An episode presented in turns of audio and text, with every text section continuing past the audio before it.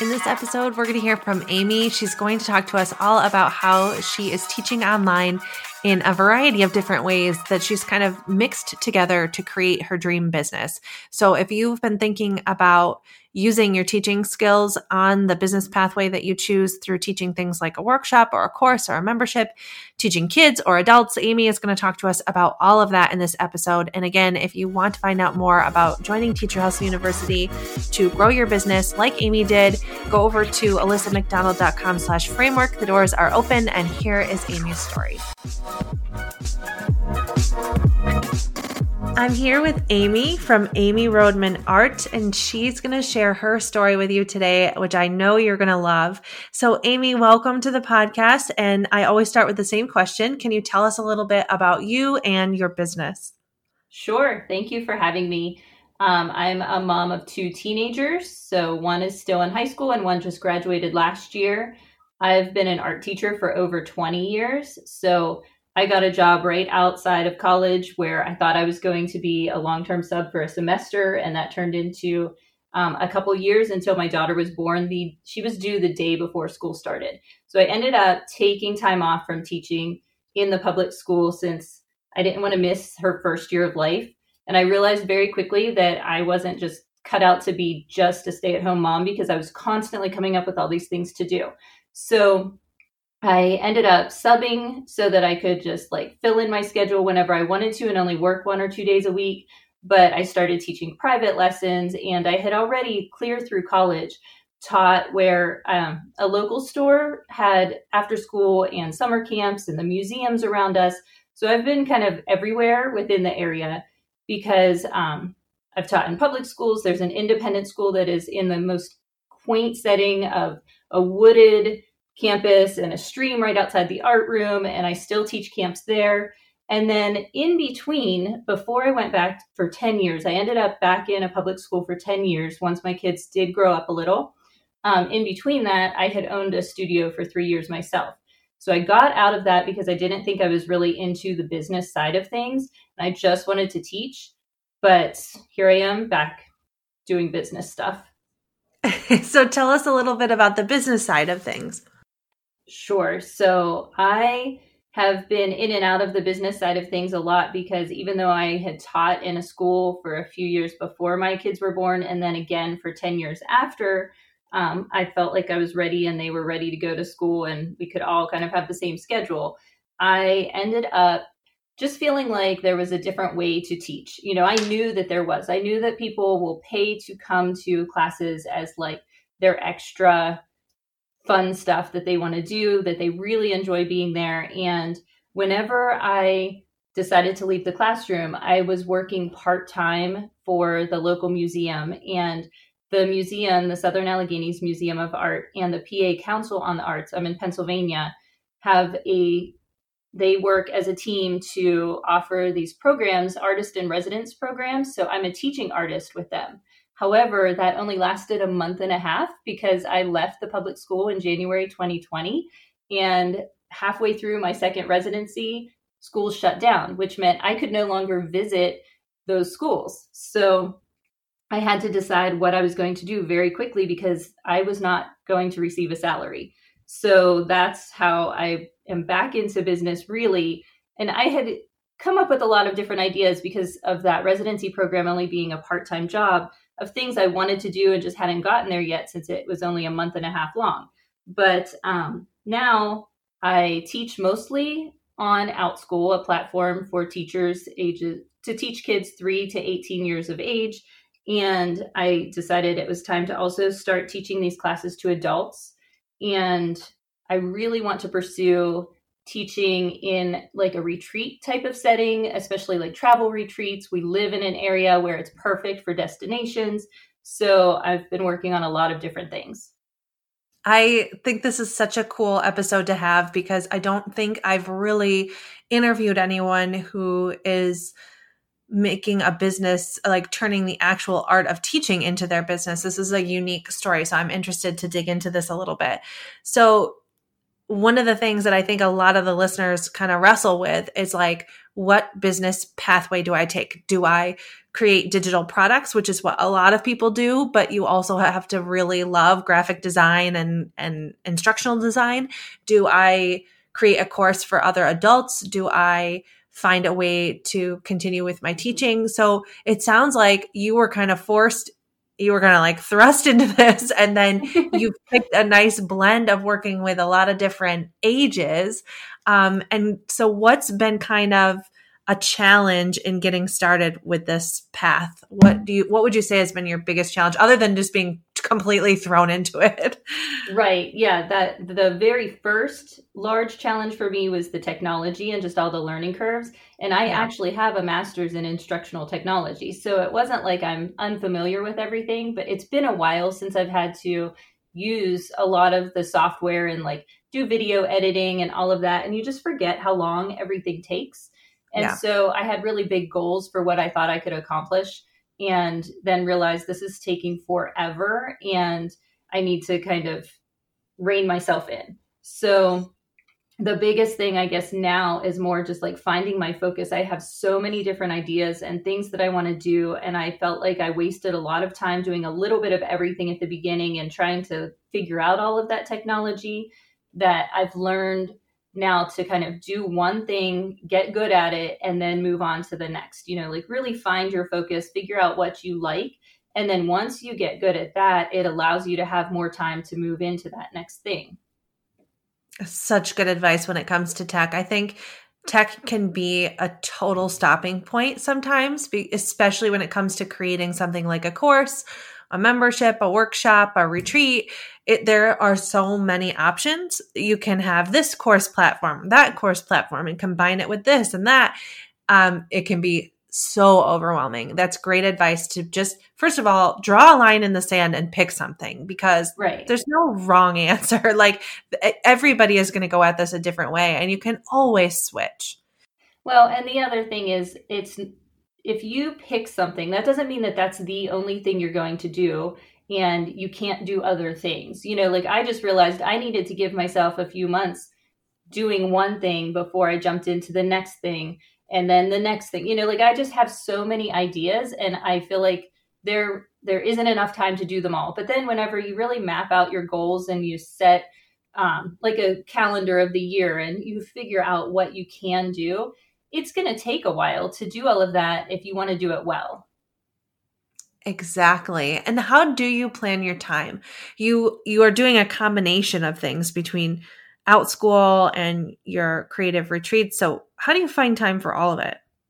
I have gotten a lot better about time blocking and you know, teachers have to do this with their prep periods anyway. So I realized and also having children made me realize how inefficient i was before and then whenever you have to get a certain amount of time done during their nap or you know trying to use just your prep time to get however many tasks done that you need to get done during the day that that has really helped me time block my day for working at home. Because otherwise i could sit and don't get me wrong this happens sometimes.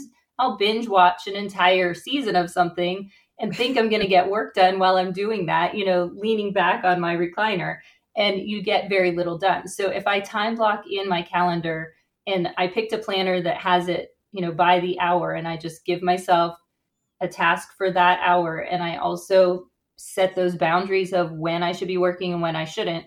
And again, that doesn't always happen. You know, you get sidetracked or you take too long to do one thing and it kind of carries over into the evening when I'm watching TV or doing something else. But overall, time blocking has been my savior. I think it's so smart to set those hours. That's been the biggest struggle with me being home on maternity leave. It's like, what are my working hours and what are not? Because mm-hmm. when it's not, I need to, I want to be present when it's not working hours. It's, so, it's, it's almost easier. I wouldn't say easier.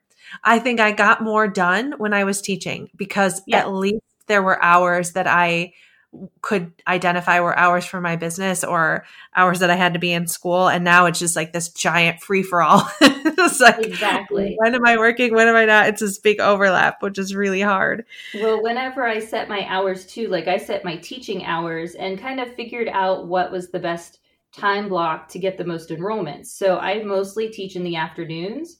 So that gives me a quiet morning to get stuff done. Like I don't accomplish as much in the evening no matter what. And so now that has kind of been my stopping point. In the afternoon when I'm done teaching, I stop, except for maybe those occasional emails afterwards to just kind of finish up my day. But, you know, I try to keep things within that those daylight hours and i do teach some adult pottery classes and drawing classes in the evening so like three evenings a week that means my mornings i try not to schedule as much so that that day doesn't drag on for 12 hours yeah i think there's something to be said about being live or maybe this is just me because i'm an introvert but if I don't have a good block of time where I'm not talking to anyone, I don't get anything done. I have to have these like more inward times versus the outward times. Even if if I've got 3 coaching calls throughout a day, my whole day is is shot if they're spread out because I can't mm-hmm. get anything done in between because I'm like, oh, it's just kind of sitting there as this thing that that I have to do. And so I like the idea of having the quiet morning where you're just focused on the tasks you need to get done before you're outwardly actually teaching. Yes. Yeah. Exactly. Can you tell us a little bit about OutSchool for those who are not familiar with that platform and how it works? It is a teaching platform where you don't have to be a certified teacher. Everyone that I've mentored or that I know is just because, you know, my network is teachers. But there are a lot of people on there that have a specialty. Like my son took a class from a pilot. And so there's a lot of academic classes, but a lot of special interest classes that I mean, the subject matter that you can find on there is unbelievable. You can find something for every kid's desire, but um, it is a platform where you decide what you're teaching, how long you're teaching it, how often you're going to offer it. There's different formats, like a one time class where I describe it almost like you're a substitute teacher because you don't know the kids that are popping into that class and you have to start fresh with them. And then there's ongoing classes, which are my favorite. I offer I think nine or 10 sections now. I think I'm on nine sections of it where I, I do different age groups. I either draw, do watercolor paint, or acrylic paintings. So, depending on the age group and the material we're using, I set the times to be different. And you set your own prices per child. So, depending on the enrollment, you know, if you only have one or two kids, you're getting a pretty small salary for that 45 minute or hour and 15 minute class, whatever you set. But if you have 10 kids, it averages out to a really nice salary where I've actually pretty much replaced my teaching salary with it, but working part time. Wow. So how you do you how much of your own marketing do you have to do for that? Because it seems like sounds like there are so many classes to choose from. How do you start to build relationships with these kids and families so that they they become kind of like regular customers or I, that sounds like a weird phrase to use with this but like regular students um, that are taking more than one class from you that must be important no it is and in fact um, you know the monicas that you describe your repeat customers that's exactly who and why I do the ongoing classes so much because they come back week after week. If they go on vacation, that's fine. They can unenroll, but then join back in whenever they can and I get repeat students, I think mostly because they find the teachers that they click with. You know, they could go to thousands of other art teachers, but I have my repeat customers, you know, so um, and they're from all over the world. One of the students that has been with me since the beginning is from a little teeny tiny island called Malta. And she is such a dreamy student to work with. You know, like she is always coming up with ideas and she wants um, to learn so much. And like I've basically replaced the private lessons that she used to do in person. So you build a relationship with the families, you communicate all throughout school, like their email system. But it's just like teaching any other way, really. Like I know it seems strange because you're only over the screen, but you still make the same connections as a regular teacher as I did in a classroom. Your classes are smaller, so you get to know them a lot. So you know, it is all about getting those repeat students that just enjoy the way you teach. Oh my gosh, I think that that is so cool. And for anybody who doesn't, who is not in Teacher Hustle University and is wondering about this whole Monica's thing, there's a lesson inside THU where I talk about this customer that we had um, when I owned a brick and mortar store, and her name was Monica. And she would come in almost every weekend and we knew when she came in the door that like she was going to buy up the whole place because she wanted whatever new new stuff we had. Um, we sold paint and and vintage furniture. So she would tell us about her latest painting project and we would talk with her she'd be in there an hour.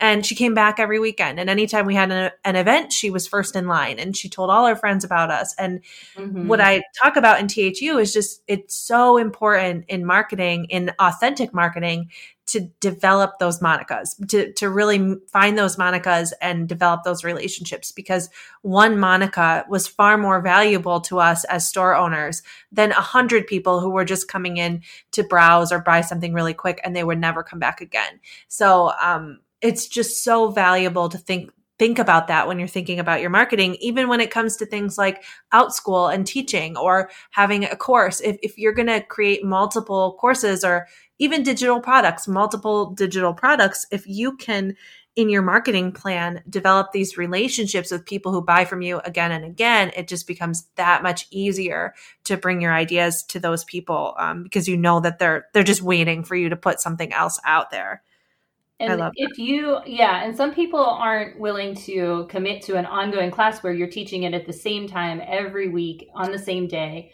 so the one-time classes are really great. A friend of mine that teaches on Outschool also teaches part-time within a school. So she she's more limited and she offers more one-time classes.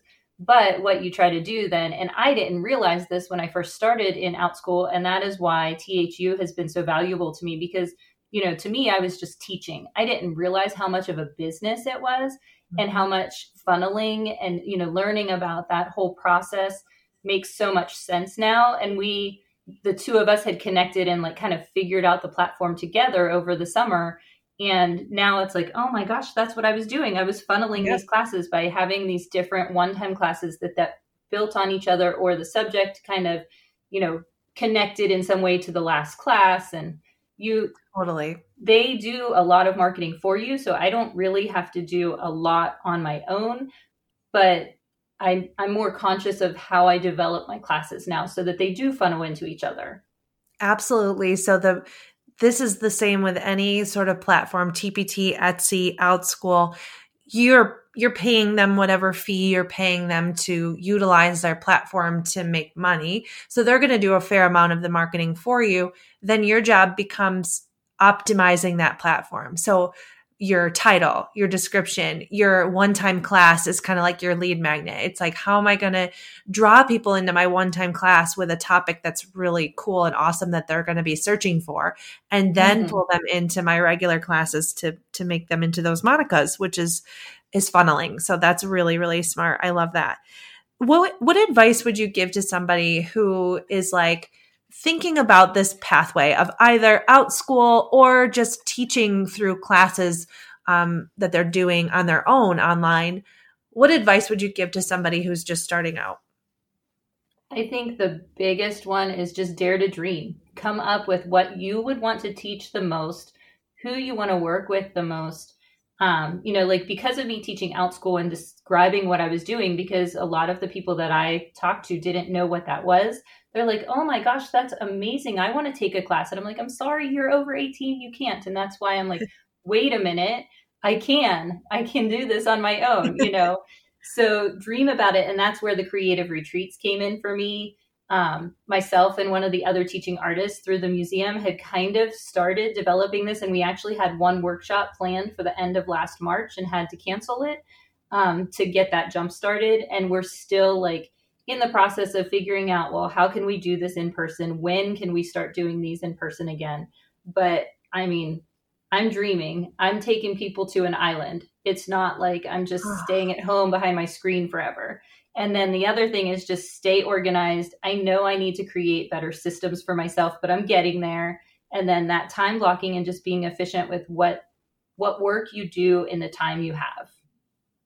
I love that. Can you talk talk to me more about the island? I just I want to dream with you.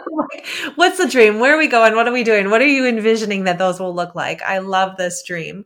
Okay, so I have been going to a little island in North Carolina called Bald Head Island for a long time. It started because my aunt and uncle have a house actually not right on the beach but within the woods in the center of the island and we've been vacationing down there with them and um, this past summer that was like a great place to take a vacation where you're really not around anybody else. You know, it's not a commercialized island at all. You take a ferry and you drive golf carts, you leave your car behind, you drive golf carts all over the island, you ride bikes or you walk places.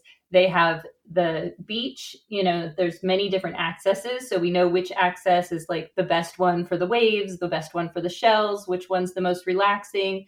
And then they have the marsh side where you can kayak and that I actually find to be more relaxing on the marsh. You can go crabbing. So it's kind of like the situation there. There's not a big hotel. You have to get an Airbnb, you have to rent a house. And so I want to rent this big house and, you know, eat good food and we'll have different art activities to do each day. But my goal for the creative retreats, and that's why they're called creative retreats and not like artist retreats, is they're good for anybody. Anyone who just needs a break and would like to be creative but don't necessarily feel they're artists per se. You know, they're just willing to try things and experiment and hopefully end up with something that they're willing to hang on their wall in the end. Um, and then just explore the island and take that time to be away from just reality. You know, when you leave that car behind, you feel like everything is just on a break. Oh my gosh, that sounds so lovely. I'm terrible with creativity, but I'll do anything to go to that island. Like just just give me the paints. Let's do this. That sounds so great. Yeah, and even like where I live, it's called the Laurel Highlands. So I don't know if you've ever heard of Falling Water. Frank Lloyd Wright's Falling Water in Kentuck Knob or nearby and it's just like there's lots of state parks and we're in the mountains and it's very just very nature centric and um that's another thing like just taking hikes or like nature walks and exploring and drawing or painting or just see you know what you're seeing is kind of part of it.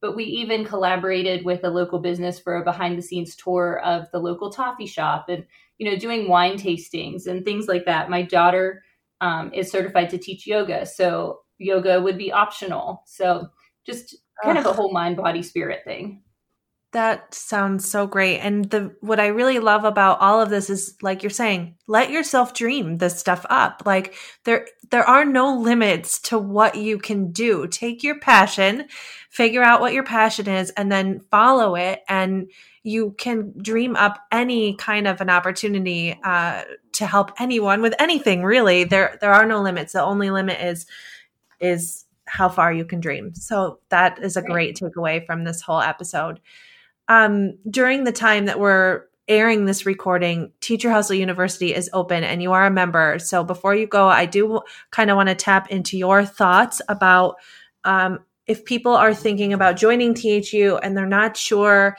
if it's if it's the right program for them because they do have a lot of programs to choose from to grow their teacher business. What made you decide THU was for you? What advice would you give to somebody who's considering joining?